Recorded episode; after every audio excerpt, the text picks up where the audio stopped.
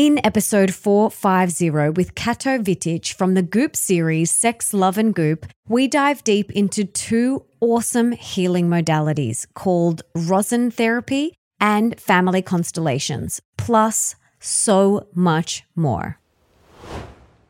The following episode of The Melissa Ambrosini Show is ad free and uninterrupted. Welcome to the Melissa Ambrosini Show. I'm your host, Melissa, best selling author of Mastering Your Mean Girl, Open Wide, and Comparisonitis. And I'm here to remind you that love is sexy, healthy is liberating, and wealthy isn't a dirty word. Each week, I'll be getting up close and personal with thought leaders from around the globe, as well as your weekly dose of motivation so that you can create epic change in your own life and become the best version of yourself possible. Are you ready, beautiful? Hey, beautiful, and welcome back to the show. I am so excited about this episode because we have never spoken about family constellation or constellation work before. And we haven't spoken about Rosen therapy either. Two very powerful healing practices that can ignite massive transformation. And for those of you that have never heard of Kato, she is a certified Rosen practitioner and facilitator for the group transformational modality called Family Constellations. And some of you may recognize her from episode 5 of the widely popular Netflix series Sex, Love, and Goop, in which she leads constellations for a couple who wish to avoid repeating the inherited family patterns which have damaged their previous relationships. And for those of you that have never heard of family constellations, it is based on the premise that we all unconsciously inherit family patterns that may have been needed for survival of the family in the past, but now block us as individuals from living the fullest and richest lives that we possibly can. I saw Kato on Sex, Love and Goop and immediately reached out to her and had to get her on the show because this work as you will hear in this conversation, is very powerful, and I'm so excited for you to learn about it. And for everything that we mentioned today, you can check out in the show notes. That's over at melissaambrosini.com forward slash 450. Now let's bring on this beautiful soul, Kato.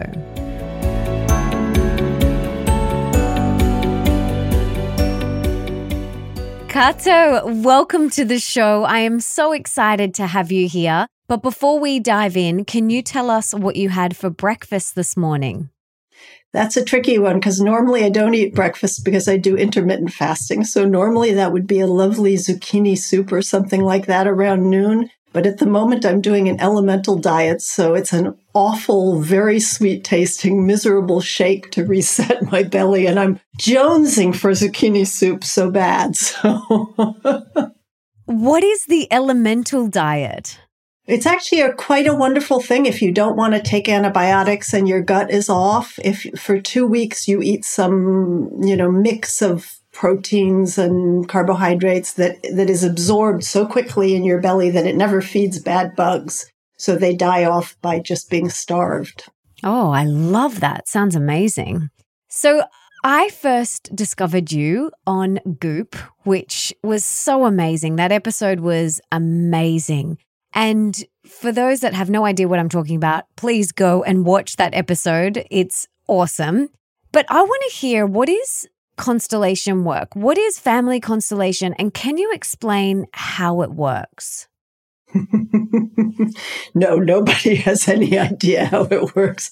And anyone who tells you they know how it works is making up really great stories to explain something that is so mysterious and beautiful. Like anything that is really important in life, most of our stories are not necessarily accurate. But I can give you a sense of what our experience of it is, what it does. I can't really tell you how it works. But essentially, the short version of it is in our Western world, we tend to think of when things are going wrong, we, we think in very individual bases. We want to like go for psychotherapy, fix our individual self. But in many cultures, there's a deep awareness that our individual self is not the whole picture at all. And that most of the things that we experience in life were already conditioned in some way by our family. And often that may be our actual family culture, what has happened to us as we were growing up. But also a lot of times it's generational, generation after generation. We have these patterns that we inherit. And one of the premises behind family constellations is that the patterns that we inherit usually had a purpose in the beginning. They usually on some level were useful for the survival of the family.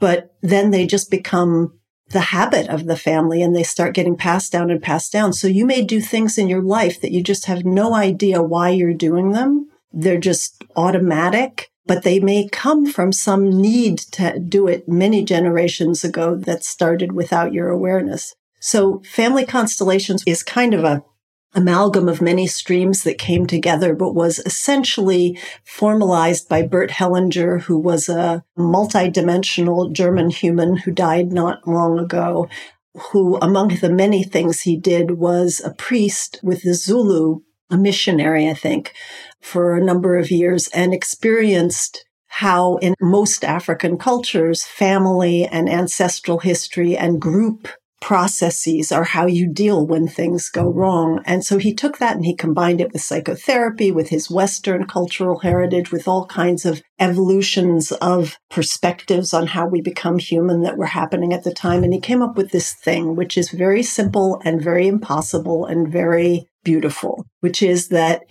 if you want to track back to have a sense of what it is that might be happening unconsciously for you in your repeated patterns, there's a way to do it that involves simply gathering a group of people in a room. They don't need to know each other. They don't need to know anything about the process. They just need to be willing to be there.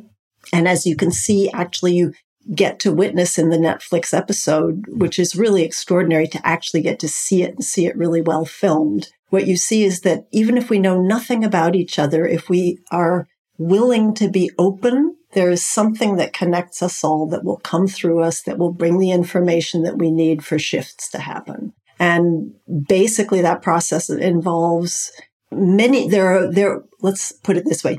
Basically, there are very many different ways of using this process of tapping into what most of us call the knowing field. They all do the same thing with different variations, which is using humans and some people also use objects. There are many different ways to do it, but using humans to allow this information to come through so that another human can have shifts in their family system and in themselves that will allow them to live not trapped by those patterns, but finding their way towards how they actually might want to be when you're free of unconscious habits. So what it looks like is you gather in a room, a whole bunch of people are together the way I do it because I love to work without our mental processes getting in the way of what's happening because the work is very, very profound and multi-layered.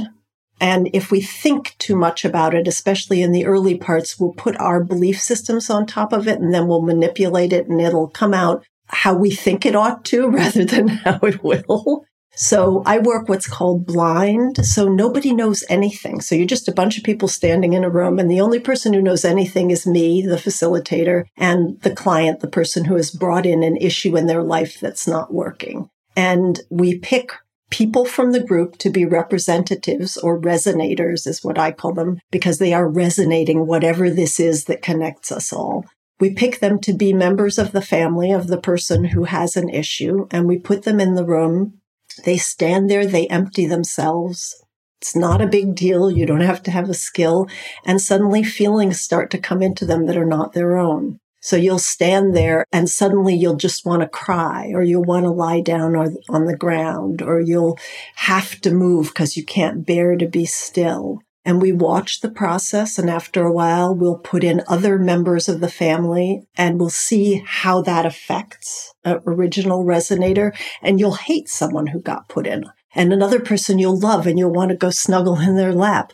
But in the way we do it, you don't have any idea what's happening. So you can't sculpt it with, with story. You just have to keep following it until what starts to happen, and it happens reliably every time if you stay with it for long enough, is you start to feel some ease open up in the room and some flow and the places where people were contracted and battling each other or or avoidant or whatever they start to move. So a spaciousness starts to come in and possibility starts to come in and then often I will let people know a bit about the story or a bit about what we're working with, because then incorporating with your thinking mind what you're already seeing happening can be very useful. But that's the process.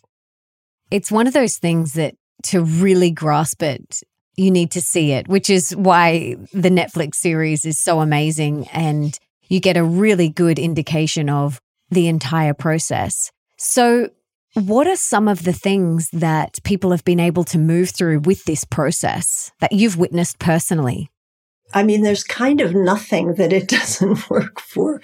So people will come in for relationship issues. People will come in. So let's just take relationship issues. So relationship issues can go a range from every time I get involved in a relationship after about two years, I leave to I have children who I really love, but I just can't connect with them. I find myself backing away all the time and not being present for them. You know, it, could be just about anything. So like an example might be, for instance, that you know you're not meeting your children the way you want to, and you don't really know why. You do know maybe your own mom wasn't really able to mother you a lot, but it feels like you've worked through that in psychotherapy or, or in some way, but you still can't find movement. A lot of times what will happen is we'll layer back, going back mother after mother after mother. And we only do that if we see that the mother relationship is not working in the constellation. But eventually, maybe you'll get back to a grandmother, and this has happened many times, who had 12 children and who lived in a time of famine. And the only way she could survive the hardships of that was to shut her heart. Like she could take care of the kids if she didn't care too much. So then she passed down this not caring, which was necessary then, or she wouldn't have managed. But each successive generation, it gets more and more entrenched and the mothers don't even know how to let themselves feel. And, you know, I have seen so many times things like that will, will just shift. And sometimes not only will they shift in the person whose constellation it was, but they'll shift in the mother who they haven't talked to for 10 years, who will call them two days later and say, it's time for us to spend some time together. So, so something is happening that is inexplicable that when we try to explain it, we, we make words, we call it the field or the knowing field, this thing that connects us, that allows us to perceive things about total strangers and that allows this sort of shifting to happen where the shifting happens not just for the people in the room, but the people outside of the room. But we don't really know how it works. It's so fascinating. How did you discover it and what got you into it? So, constellations uh, was something that I would never have been interested in when I was much younger because I was a very intellectual, very sort of strong believer in only the things that I could rationally comprehend. And I spent a lot of my, you know, I went to an Ivy League university. I was very uh, attached to being able to think through things, which is, it's marvelous to think now about how unattached I am and how much I enjoy being lost. But the beginning of my journey was I had a pretty strong health journey when I was young. And because of that, I actually needed to pay attention to why my body was not functioning, not just on a physical level, but very rarely does our body stop functioning with no um, emotional content around it. So I started looking to find out why didn't I detox? Why, why was I sick all the time? And one of the things, the processes that I did is I went for a form of work called Rosen method, which changed me radically and which is actually the basis for how I do family constellations. And that work is a somatic therapy. It's a hands-on touch and talk therapy. And I think you would actually love it because having listened to a bit of your podcasts and seeing that you're quite deeply aware of the necessity to connect with our bodies and to the ways in which we can bring self-love through the body to ourselves. Rosen is the most powerful thing that I know of for helping us come in to the deeper place underneath the thinking part into the feeling parts that need to be held. And it's a process that you do with a Rosen practitioner. I experienced it for quite a long time and it started to really change who I was. And I eventually realized, actually, somebody said to me, you could be an intern now because you've been coming to these intensives for so long. And I went, what? but it was sort of unavoidable. The, it, I was, it just moved me along the path and I became a Rosen practitioner and that in and of itself is a practice of constantly being in the present, of being with what's unconscious underneath our thinking perspectives, and of, of moving toward ease and openness. So I'd already changed a lot, but Rosen is still a very concrete thing. It's not, it doesn't require suspension of disbelief. It's based in some very real scientific perspectives. Touch changes everything for all of us when we receive it or do it. It makes new neurochemicals that allow us to be more expansive and more relaxed. It diminishes cortisol. It increases oxytocin, which is the bonding hormone, which you know a lot about because when you have a baby at your breast, you're flooded with oxytocin. So in my journey, I had already sort of opened up my perspectives, but I really was not willing to look at things that were outside of, of something that I could explain. And someone I knew just kept saying to me, you have to come experience this work. It's crazy. It's unbelievable. And I kept rolling my eyes and going, that's way too woo woo for me. I really, you know. And finally, just to stop her from bugging me, I went. And once you witness one session of constellations, you're just never the same again because you've just seen something that we never ever see in daily life. And hearing about it, you can think it sounds crazy or impossible. But when you see it, it's just right there in front of you. And in one of those first constellations, someone who didn't know anything about the person that they were resonating, which was the brother of someone who was having some issues in his life. And that brother had been a drug addict and had committed suicide, and he was a twin brother. And this person got up to resonate that, didn't know any of this story, and started like stumbling around and acting completely like a drug addict and eventually what happened and what happens in constellations often is you actually get to relate to the resonator who is not channeling, because I don't think we channel. I think we open to whatever it is that exists outside of time that is in the field that needs to be felt or seen for things to move. And so often you will actually get to hold a dead brother in your hands in the form of a resonator. You will get to speak to a dead mother your anger and then your sorrow at her pain.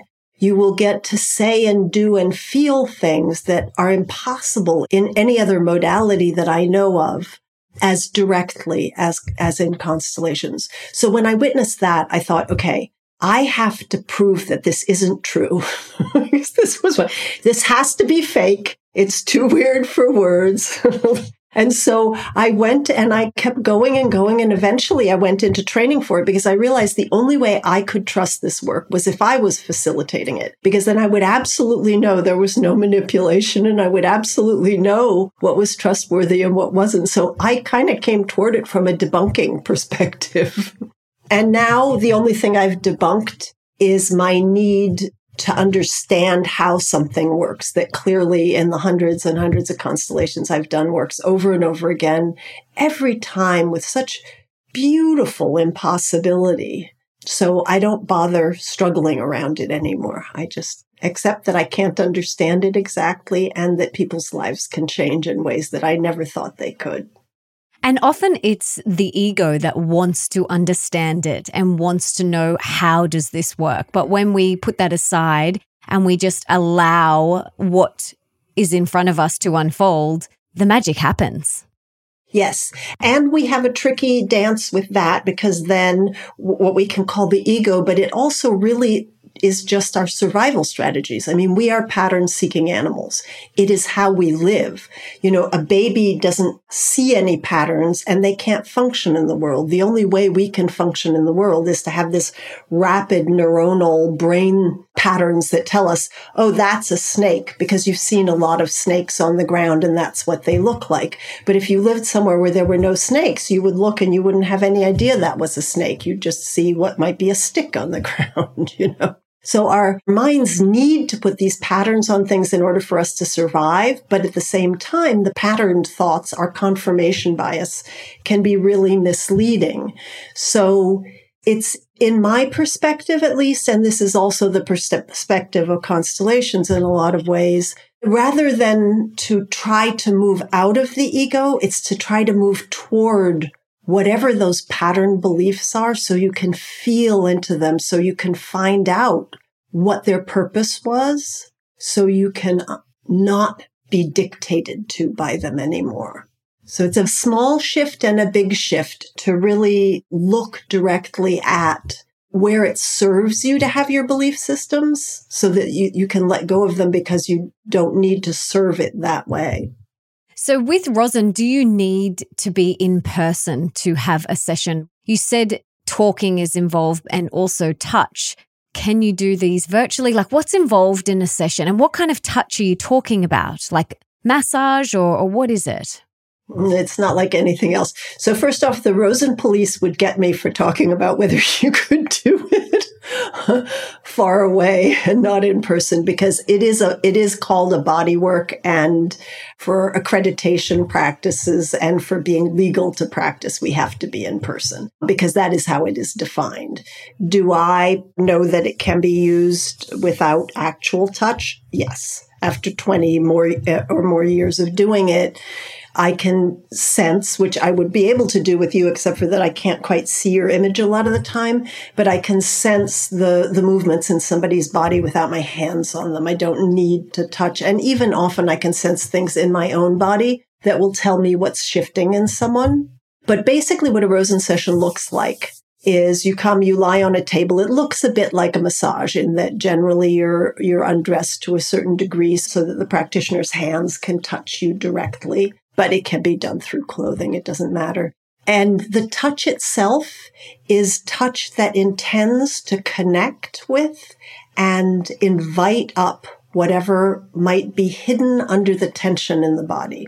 So it's radically different than most touch because the intention is not to fix something, but to reach it and touch it and hold it and be with it and allow it basically all of us it, like you i'm sure you're watching this in your baby we come into the world if we've had any good experience in the womb at all we kind of move from the top of our head to the bottom of our toes. Like everything moves when you breathe right? Your little one's whole chest belly head if you watch their face probably even the face moves. But what happens is we have, you know, our diaphragm, which is one of the largest muscles in the body, and it's the muscle that breathes us and it's involuntary, but it also can be controlled by our feelings. So what happens to us as, as we develop as humans is we contract when feelings are too much for us. And then we forget to let go of those contractions. So bit by bit, we end up in an armor that holds us tight. And everybody can feel that. Like even if right now your listeners pay attention for a moment, just like maybe shut their eyes and just be still and just notice how you feel, how your feet on the ground are, how your bum is, whatever you're sitting in. Notice whether your legs are relaxed or whether there's tension. Notice how your torso feels. Feel whether your breath comes all the way into your ribs or whether it stops some places. Notice whether you breathe all the way no, no judgment for it, just noticing, just curiosity. Oh, I breathe in a lot, but I don't, I barely am breathing out, or I breathe out a lot, but boy, breathing in's not that easy. Notice, does your breath get pulled in from your chest? Or does it move itself in and expand your ribs and move into your back and just move itself? Notice how your neck is. Notice whether there's a, an effort in your neck. Feel your jaw. just paying that kind of attention to your body. And as you do, you're going to find the places where you tighten up, where you don't even notice you're tightening up because we just live with our contractions. Under every one of those contractions, there are feelings that are being held down for your survival. You did it as a kid. It was really smart to contract. But now you probably don't need it anymore. You probably can survive those feelings, but you don't actually know that. Like your body doesn't know that. It says, uh uh-uh, uh, do not feel that grief. Don't feel that anger. If you feel that anger, you're going to upset the whole apple cart of the family. It's going to fall apart. Put it away. If you're too needy, your mom is going to go into overwhelm and then you're going to be rejected. Put it away. Don't even feel the need, you know? So we have so many ways that we stop ourselves from feeling. And Rosen is essentially about the fact that you can't find those hidden parts by thinking your way toward them because they happen mostly before you could even put thoughts and stories. But if someone comes with their hands to listen to where that is with no judgment and with no need for you to change, but an invitation to see what's there, it comes up. And then what happens is whatever comes up, now your body knows, oh, that didn't kill me. Like I could feel that without dying of it. So maybe I can even feel more. And bit by bit, actually, your whole nervous system gets retrained. It learns that it's not dangerous to feel yourself. And of course, if we can't feel ourselves, we can't guide our lives. I mean, you know, we're going to make choices that are not based on who we really are, who just on who we think we ought to be, what we think we ought to do, what we think we need or don't need. So, so that's essentially what Rosen does is it, it, it opens this space.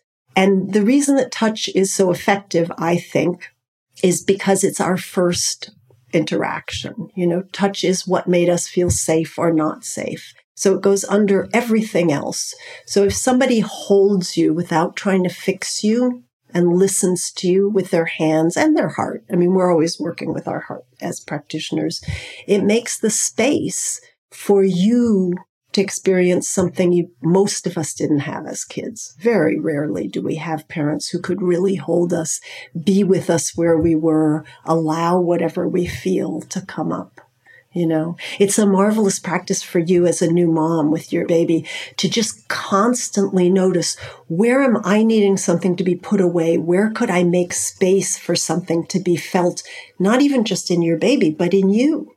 So that your baby, so she can learn, which as women, we're taught the exact opposite, so that she can learn that she can have every feeling, crankiness, delight, too much love, too little love, the need for separation, you know, all the things, because as women, we put so much away. So Rosen is a very profound and beautiful tool for opening this possibility for really profound rewiring and living in the world differently. There are in, in Australia some Rosen practitioners. There used to be a school and right now I think with COVID it stopped. But there are some people who are practicing, so it is possible to, to have Rosen sessions there. And down the road, maybe the, the Institute will decide to, to acknowledge that we can actually work online. But for the moment, we don't. Sounds fascinating. I would absolutely love to have a session. Sounds awesome. And I'm presuming because of the other people required for a session that you can't do family constellation work online. It has to be in a group environment in person. Is that correct? No. So first off, who says who says the field is limited by the internet? So whatever this is that connects us can can show us things. I mean, I will tell you, I have had things show up. Actually, there's a perfect example that everyone can see in the Netflix episode, episode five of Sex, Love, and Goop, which is that people will come in all the time and we will see things in their family that they don't actually know. So when you ask me the question, what is happening? This is a big piece of the question. No answer, but it's a big piece of the question. So somebody comes in and they have a whole lot of stuff they know about their family. And we tend to see absolute strangers who know nothing about their family accurately representing their family. Well, what's happening there? I don't know what's happening there, but it could be simply that all of us, if we allow ourselves to, can actually feel other people in ways that we can know what they know so that I could tune into you and know what you know about your family. So that would be one kind of amazing thing. But in constellations, what happens all the time, and you see it in Netflix, is that we see things that the client didn't know. So like you'll have something like we'll put in a resonator for their mother and she'll start holding her belly and bending over and acting really distressed and paying no attention to the person who's her child.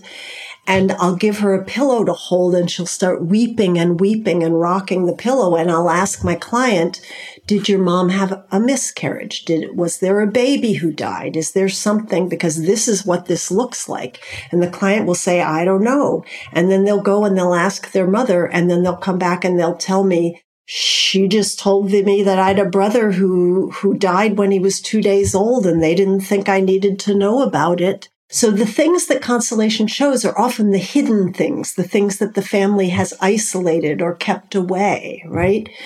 So that's something that indicates to me at least that we're all interconnected in some way that we can know things that isn't just coming through the client. It's coming from whatever connects us all. And you can see it in the, in the Netflix thing because Dash, one of the people who has a, a constellation, had a grandfather in the in the constellation who showed up just refusing to be part of the family stuff utterly contemptuous of family stuff kept going away and standing by this tree was like eh i don't want anything to do with that nonsense and dash went back and asked their mother what was up with that grandfather and the mother said oh, this is exactly what he was like. He was always traveling. He wanted nothing to do with the family. He was trying to ignore a tragedy that had happened in the family. So Dash didn't know that, but the field showed it to us. It came right through the resonators.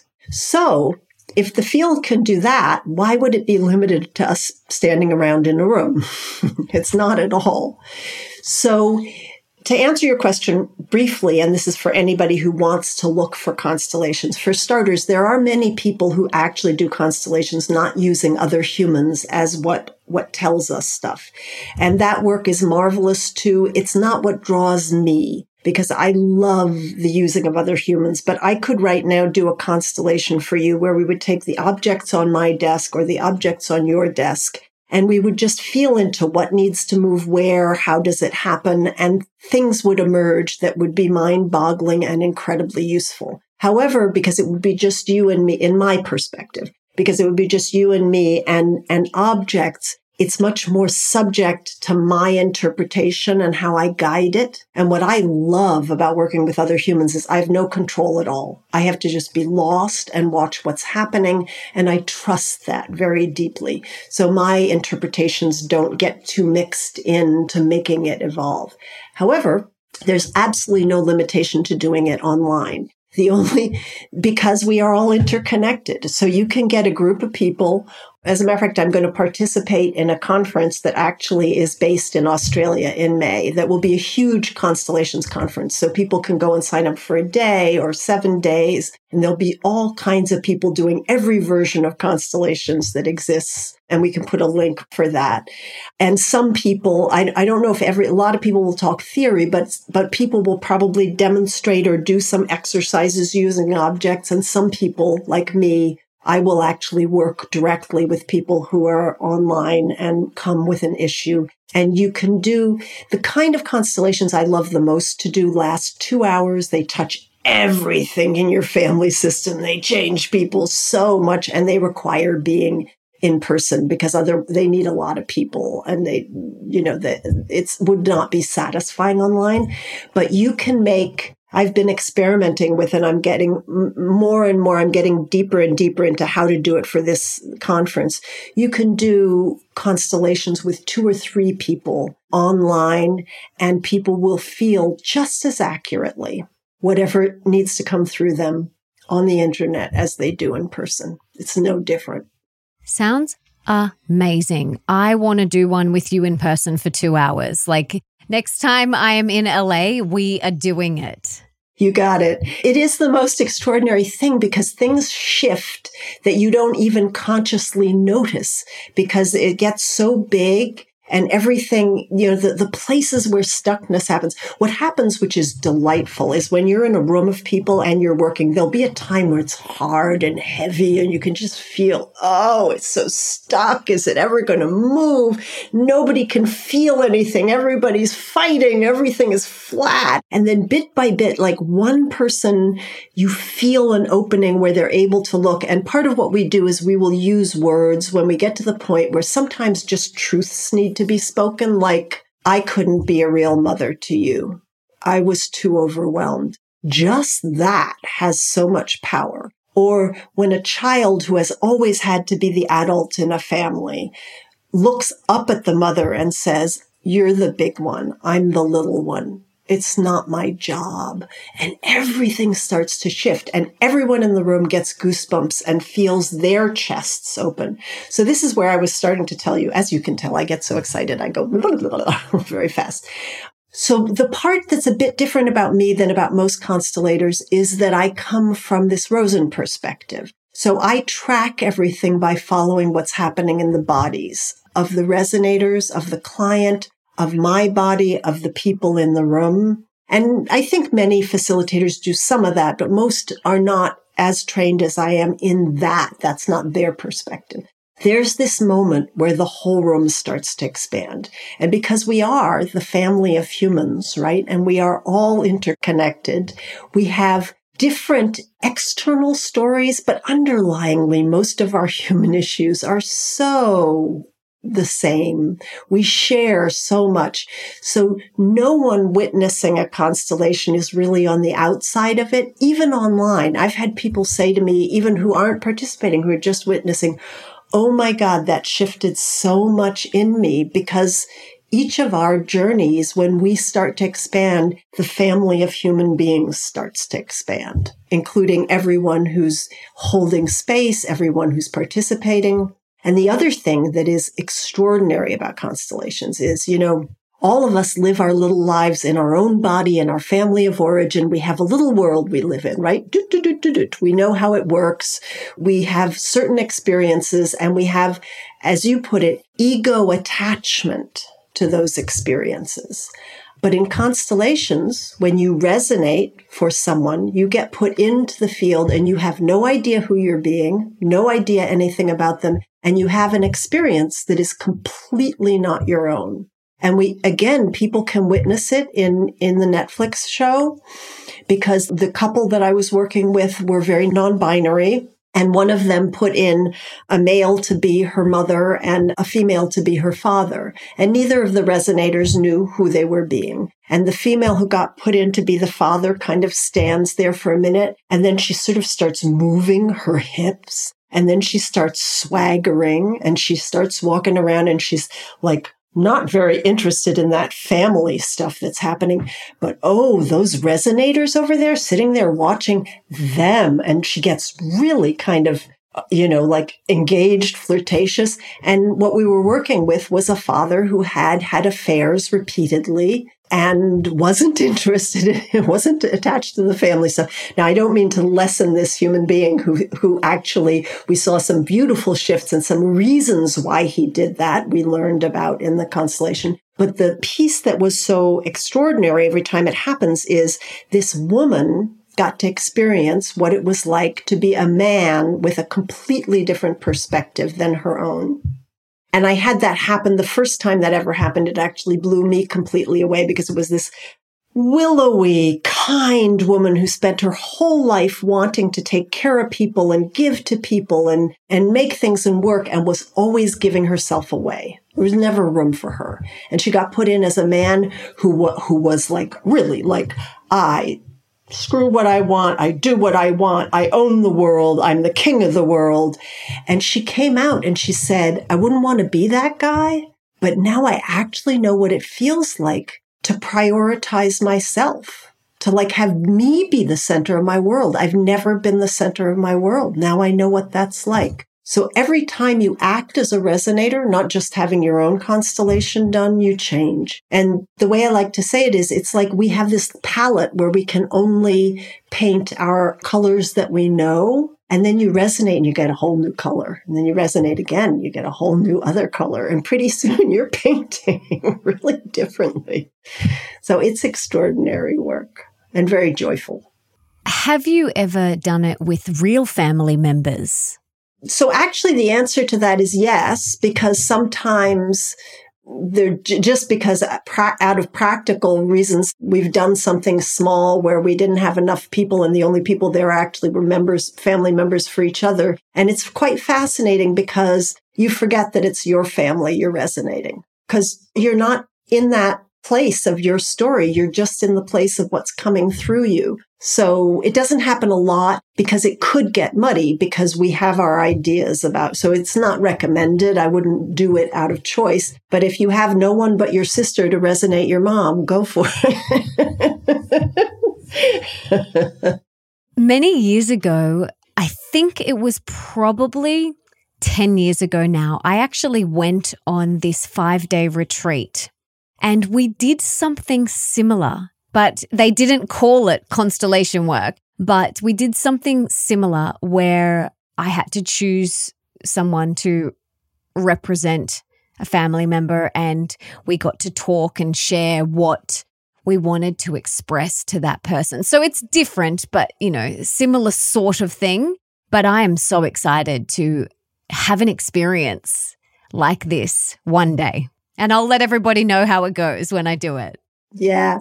It's actually very different. So like psychodrama and all those different things where like what you did, they're very valuable. I mean, they really are, but they're really different because you're never going to discover the unknown things that go way back because you're actually working with your known material as opposed to whatever this is that for whatever reason allows us to know these things and not to know everything. So like, I'll give you an example. So, you know, most people who come keep coming back because it's an extraordinary work and we aren't layers of an onion. You don't like do one thing and you're totally done. Although it, big stuff shifts and you don't want to work too frequently. You want to let it incorporate. But let's say you come in the first time and you end up working with a situation with your father who is this military man who's really rigid and mean and angry. And you see this resonator who doesn't know they're being your father acting exactly like your father. And a lot of shifting happens in that constellation. The next time you come in and do a constellation, and I actually had this happen, and we put in someone for your father, in this case, the guy being the father started acting totally goofy, like he just was high and he was a little kid and he didn't want. And in the end, that whole constellation was about seeing what was under the rigid facade of the military man, seeing the little boy who was sure he wasn't good enough to meet his own father, military man, who could never do. So you see whatever aspect needs to be seen in that particular constellation in my book, we're seeing aspects. In my perception, when you asked, what is it, what is it that's happening?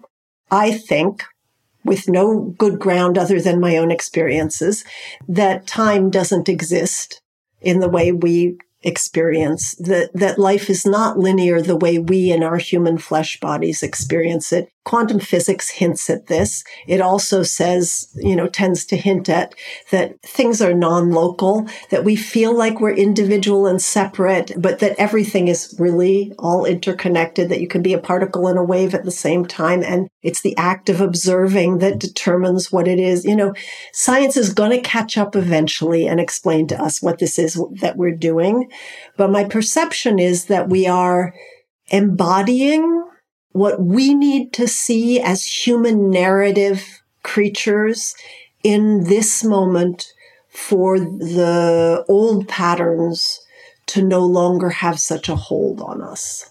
And why and how that happens, I don't know, but it's beautiful.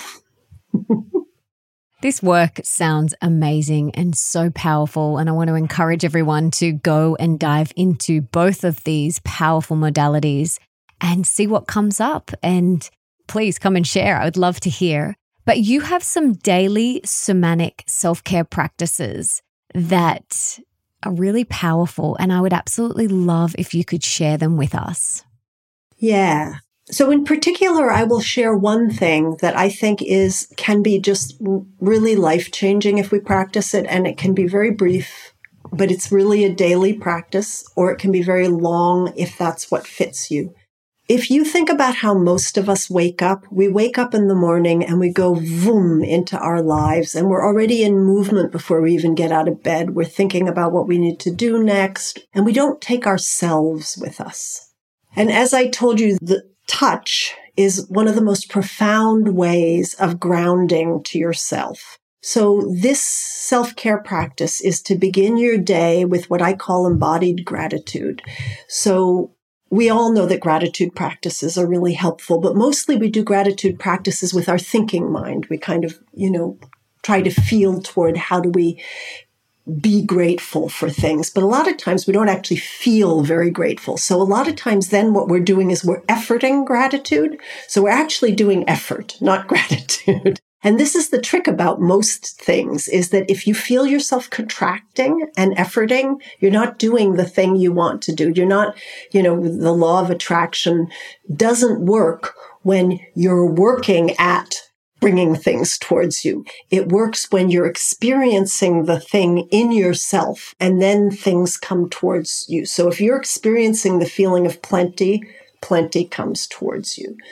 So when we get up in the, in the morning and we immediately fly out of bed going toward the future, what we right from the beginning are setting ourselves in is a path of disconnect from ourselves and a path of disconnect from the present moment, a path of going toward rather than being here. So this practice, which is very simple, is to every single day before you get out of bed, to take your hands and we'll do a little piece right now. So we'll just start with our hands for a second. So all of your listeners can do this.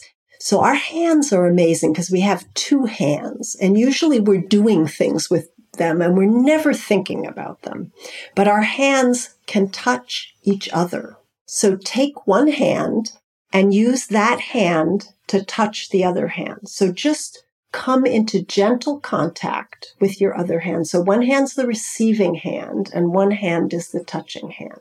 And just notice how it feels to gently stroke your hand, to feel the contours of it. Go really slow so that you notice that one hand is moving, one hand is not.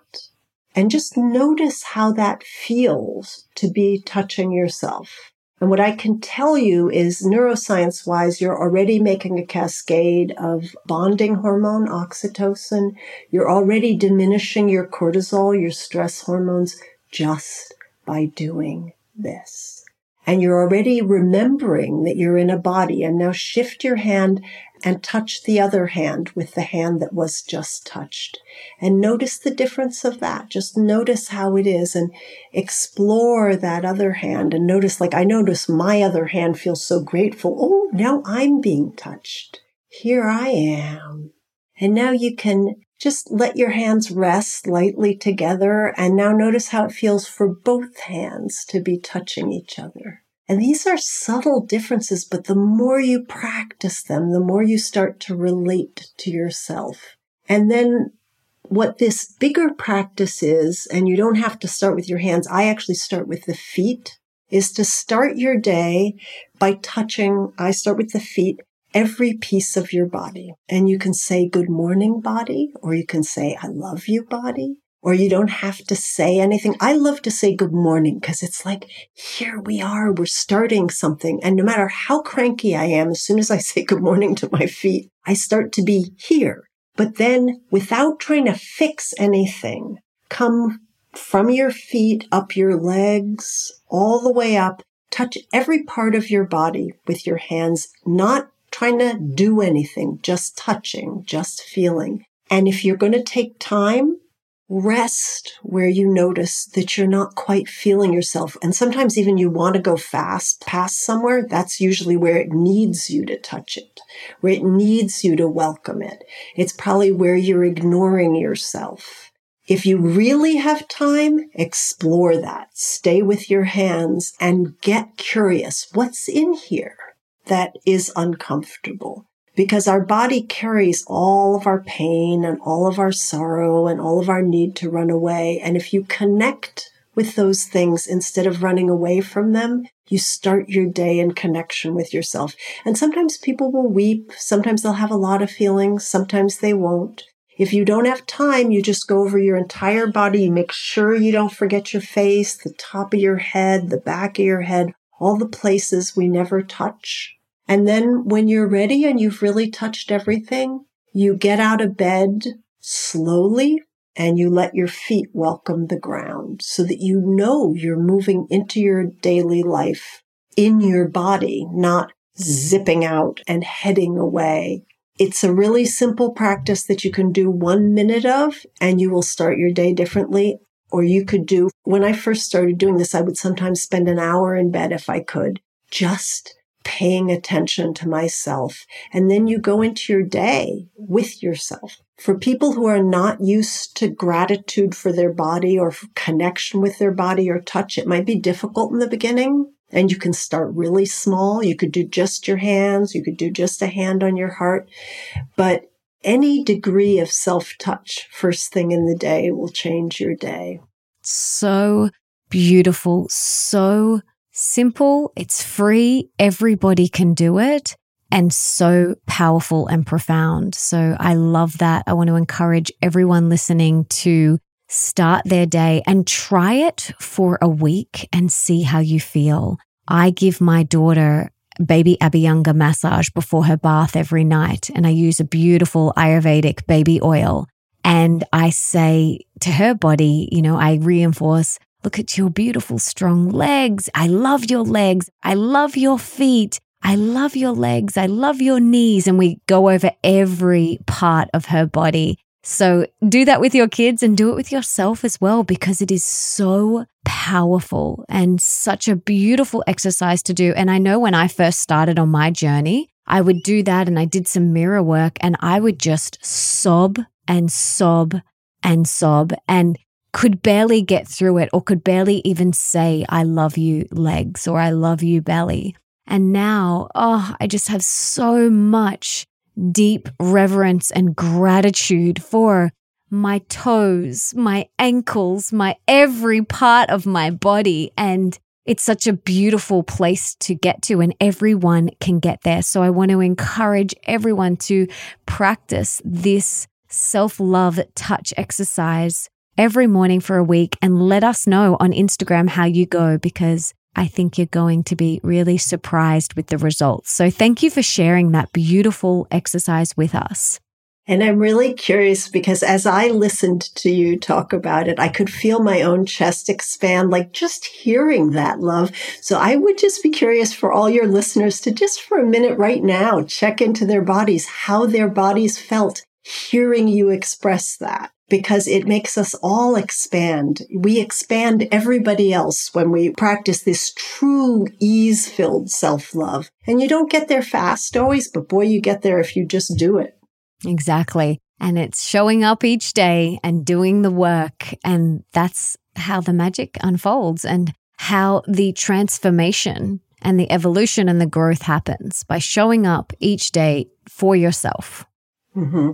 And really importantly, that involves showing up for all the parts of yourself, not just what you like, not just what you appreciate. So the gratitude practice has to be for where you don't work, for where your ankle hurts, for where you can't breathe really well, for what's imperfect in you, because without every part of ourselves, we're not whole. Let's pretend now that you have a magic wand and you could put one book in the school curriculum of every high school around the world. Now, this could be a book on any topic. What book would you choose? That's a terrible question for a bookworm. There's like 25.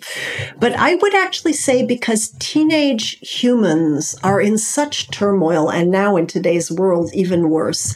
I think one of the wisest and most powerful books I know of is Pema Chodron's When Things Fall Apart. Have you ever read that?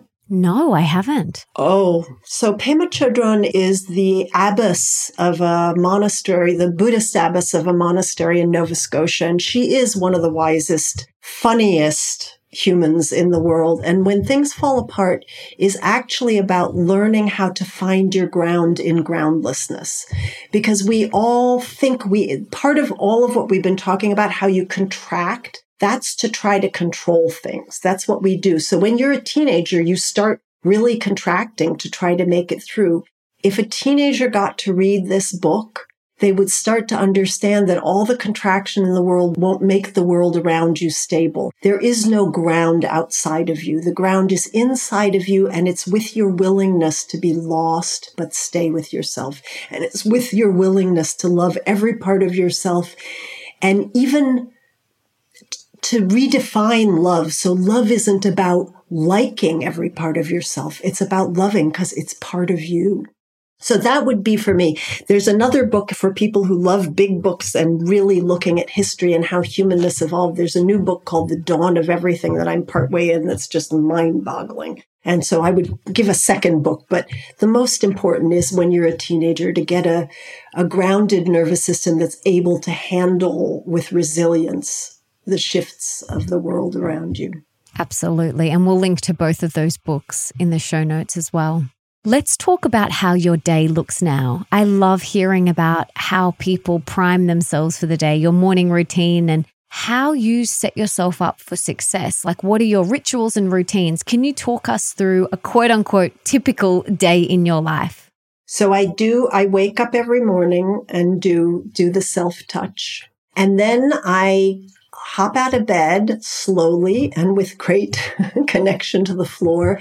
And I do oil pulling for my mouth. I do a lot of physical things because I have a fragile body that needs a lot of care. And I'm learning more and more that I can't just push through and ignore it. So I do oil pulling, which takes about 20 minutes. And while I'm doing that, I make a cup of tea. And then my husband and I either go down. Often this is very early in the morning. Sometimes I wake at dawn or before dawn. And I used to be a really late riser and I used to be a night person. But since I started a month ago doing this practice, so it's a totally different world now for me there's a, and I'll give you the link to this, a tremendous podcast by a scientist about how we all need to ha- get light uh, within an hour of waking. We need five to 10 minutes of light, exterior light. It has to be where you get enough photons from the sky in order to reset your body in connection with the world around you. And it also lets your cells connect with each other. And even blind people need it. It's extraordinary.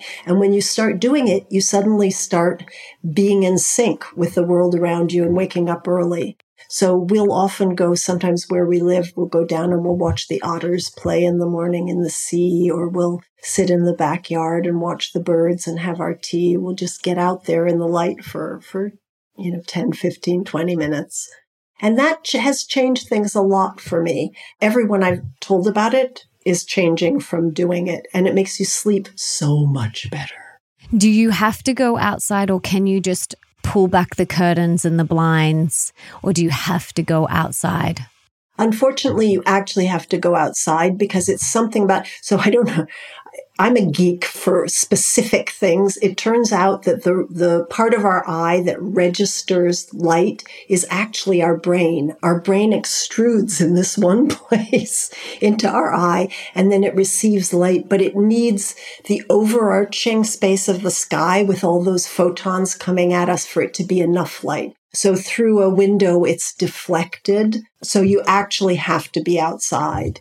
You can use a sad light you know so if if you're in a place where there's no light in the mornings or whatever i i think the scientist who researches all of this has a bunch of ways you can work with using one of those lights. He even suggests you can use the ring lights that you use for doing uh, selfies or videos as as something to give you enough photons but it's not as good as as the out of doors. And he has a whole bunch of other brilliant practices in this podcast which i'll give you the link that are really good for calming the nervous system and for helping us survive this life of being on devices that we lead do you know the name of the person or the podcast or we can link to it in the show notes but do you remember the name yeah, it's, I think, Dr. Andrew Huberman, and he's quite extraordinary. I, I, have not listened to others of his podcasts, but this one particular one, which was on podcast with Dr. Chatterjee, is really, really, really useful stuff. Those are both podcasts that are really worth checking out. So I'll give you that information. So that's my start of the day. So I'm so energized by the time I've done those things, but I'm also so present that moving into this world that we live in of overload doesn't doesn't divorce me from my body. I also dance regularly. I do conscious dance, which I'm also a facilitator of. So I'll dance on the beach every Saturday with a group of people, um, which has kept me sane through COVID. And I dance every morning now when I go out for the light. I kick my husband out after 10 minutes. I say, I got to dance now, honey. and I dance. Beautiful. And then what happens after that? not enough spaciousness. the thing I'm still trying to learn, especially since the Netflix show, I have such a deep love for for doing this work and it's very hard for me to say no. So there's been kind of a deluge of interest. And at the same time, I have a 12 episode television series that it's time to write that I've been researching for a long time. So I'm in a little bit of a how do I make my life work with enough room in it? So I'm at my desk more than I wish I was and never getting quite enough done. if I'm totally honest about it. But basically, I work with my clients, uh, depending, I have, I split my life between houses in LA and one up the coast. Um, so I'll go down and do intensive work with clients. I'll work with people online, but mostly I'm actually trying to carve out the space to write now. I have three rapid fire questions for you now. Are you ready? Sure. What's one thing that we can do today for our health? Allow yourself to feel your feelings because when we don't let ourselves feel our feelings, we contract. And when we contract, we get disease. We don't detox. We don't breathe properly. So any practice and particularly practices like this, self-love touch practices that tell our body it's okay to feel how you feel. It's okay to be here. Those will change your health more than anything. No matter what else you do, if you're contracting, you can't be healthy. I love that what is one thing that we can do for more wealth in our life? So, more abundance in all areas of our life. Practice generosity because we have a false idea that I've got no problem with wealth. Wealth is wonderful, but it's not abundance. There are many, many very wealthy people who live in extreme poverty mentality. And what really we're looking for with wealth is security and happiness. And those things, some of the poorest people have more of it than some of the richest people. And so it doesn't matter whether or not it ends up becoming material wealth, what you really want is that wealth of feeling well inside of yourself. So it's these practices. Again, it's welcoming all of yourself so that you can find joy no matter what's happening outside of you. And when you feel the feeling of plenty inside, then actual wealth comes towards you. You don't have to do a lot. And what is one thing that we can do for more love in our life? Love more. We have a delusion as humans. We all think we want to be loved more. But being loved isn't something you actually feel. Like you can tell yourself stories, oh, oh, I'm loved. We can feel when we love. Like you can, like think about your baby right now. Right now, you're totally love. You are love. There's no more, Getting love means nothing. Being love is everything. And the way you do it is you just love. And the more you love, again, the more that plenty inside of you calls love toward you. And when it doesn't, it doesn't matter very much because especially if you can practice loving even where you're not receiving love, it doesn't matter at all whether you are, are receiving love because you're feeling what's inside of you. And that's the only thing we can feel. We can't, you know, we can't feel what somebody else feels for us. We can feel what we feel.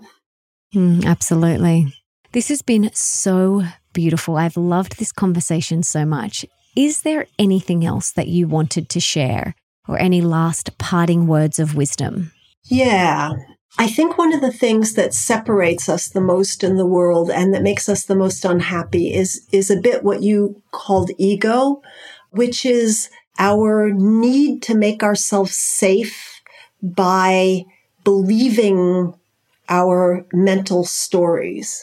And we need our mental stories because they shape the world, but we need to hold them really, really lightly because everybody has a confirmation bias. I don't know if you've ever read or heard about, but it's quite extraordinary. I mean, literally, we see only what we already expect to see. We tune out anything else we don't. There's a marvelous thing, which I was actually looking because I wanted to give you the link to it and I can't find it now. But there was somebody, and I think it was a British comedian who did a thing where he went out and he started asking people for the directions to London Bridge. And people would give him directions. And in the middle of him asking that, somebody would pass through between him and the person he was talking to carrying a big poster board. And when they got on the other side, someone who looked just like him would be standing there, not him. He would disappear with it. And the person talking to him would not blink an eye. They'd just continue the conversation about the London Bridge. And then they they upped the scale. Then the, the poster board would go through and someone who didn't look anything like him would be standing there and they'd just continue the conversation. And eventually a woman would be standing there or a person who was, was completely different. And the person talking almost never would go, wait a minute, what just happened? Because they were so immersed in, well, this is what's ha- that okay you know just let that go out of your brain. That's how we are in the world. We have these ideas and then we shape the world to our ideas but it means we're trapped in what we've known before. We don't get to have anything new. So the main thing I would say is the more we can hold all of our beliefs lightly, all of our stories lightly, all of our interpretations lightly, and simply stay with the sensations in our body as our guides, not our stories, we can shift out of our known stories and start to build new stories that actually fit us instead of shaping the world to our old stories, which is what we all do what we all need to do. And the best way to do that, and Pema Chodron is again the person to read for this. Every single thing she's written is brilliant, is we need to pause. So when, when you do that, gratitude practice, the embodied gratitude practice, you're pausing before you start your day. You're feeling where you are. At any time in the day, if you pause and you can, she suggests three deep breaths. That's good. But most important is to pause and notice your body. You start to have the possibility to not hold on to your beliefs so tightly. And then you can make a whole new world for yourself. You get to design your world based on who you really are, not who you think you are or who you ought to be. Absolutely. Beautiful reminder. I love that so much. And I love everything that you've shared. I love all of the work that you do. You are helping and inspiring and serving so many people. So I want to know what I and the listeners can do to give back to you today. How can we serve you today? Make that space inside of yourselves. Pause. Let go of the attachment to your perceptions and beliefs because that's what separates us all. And we're living in a really difficult world right now with a lot of pain and suffering. And for me, the most important thing is for all of us to emerge from this much suffering together. And that really only happens when we don't stay entrenched in our little, what you call our little ego view, but when we actually develop kindness and spaciousness towards ourselves first, because you can't have it towards anyone else. Basically, when we treat others like they're less than human, it's because we're scared inside.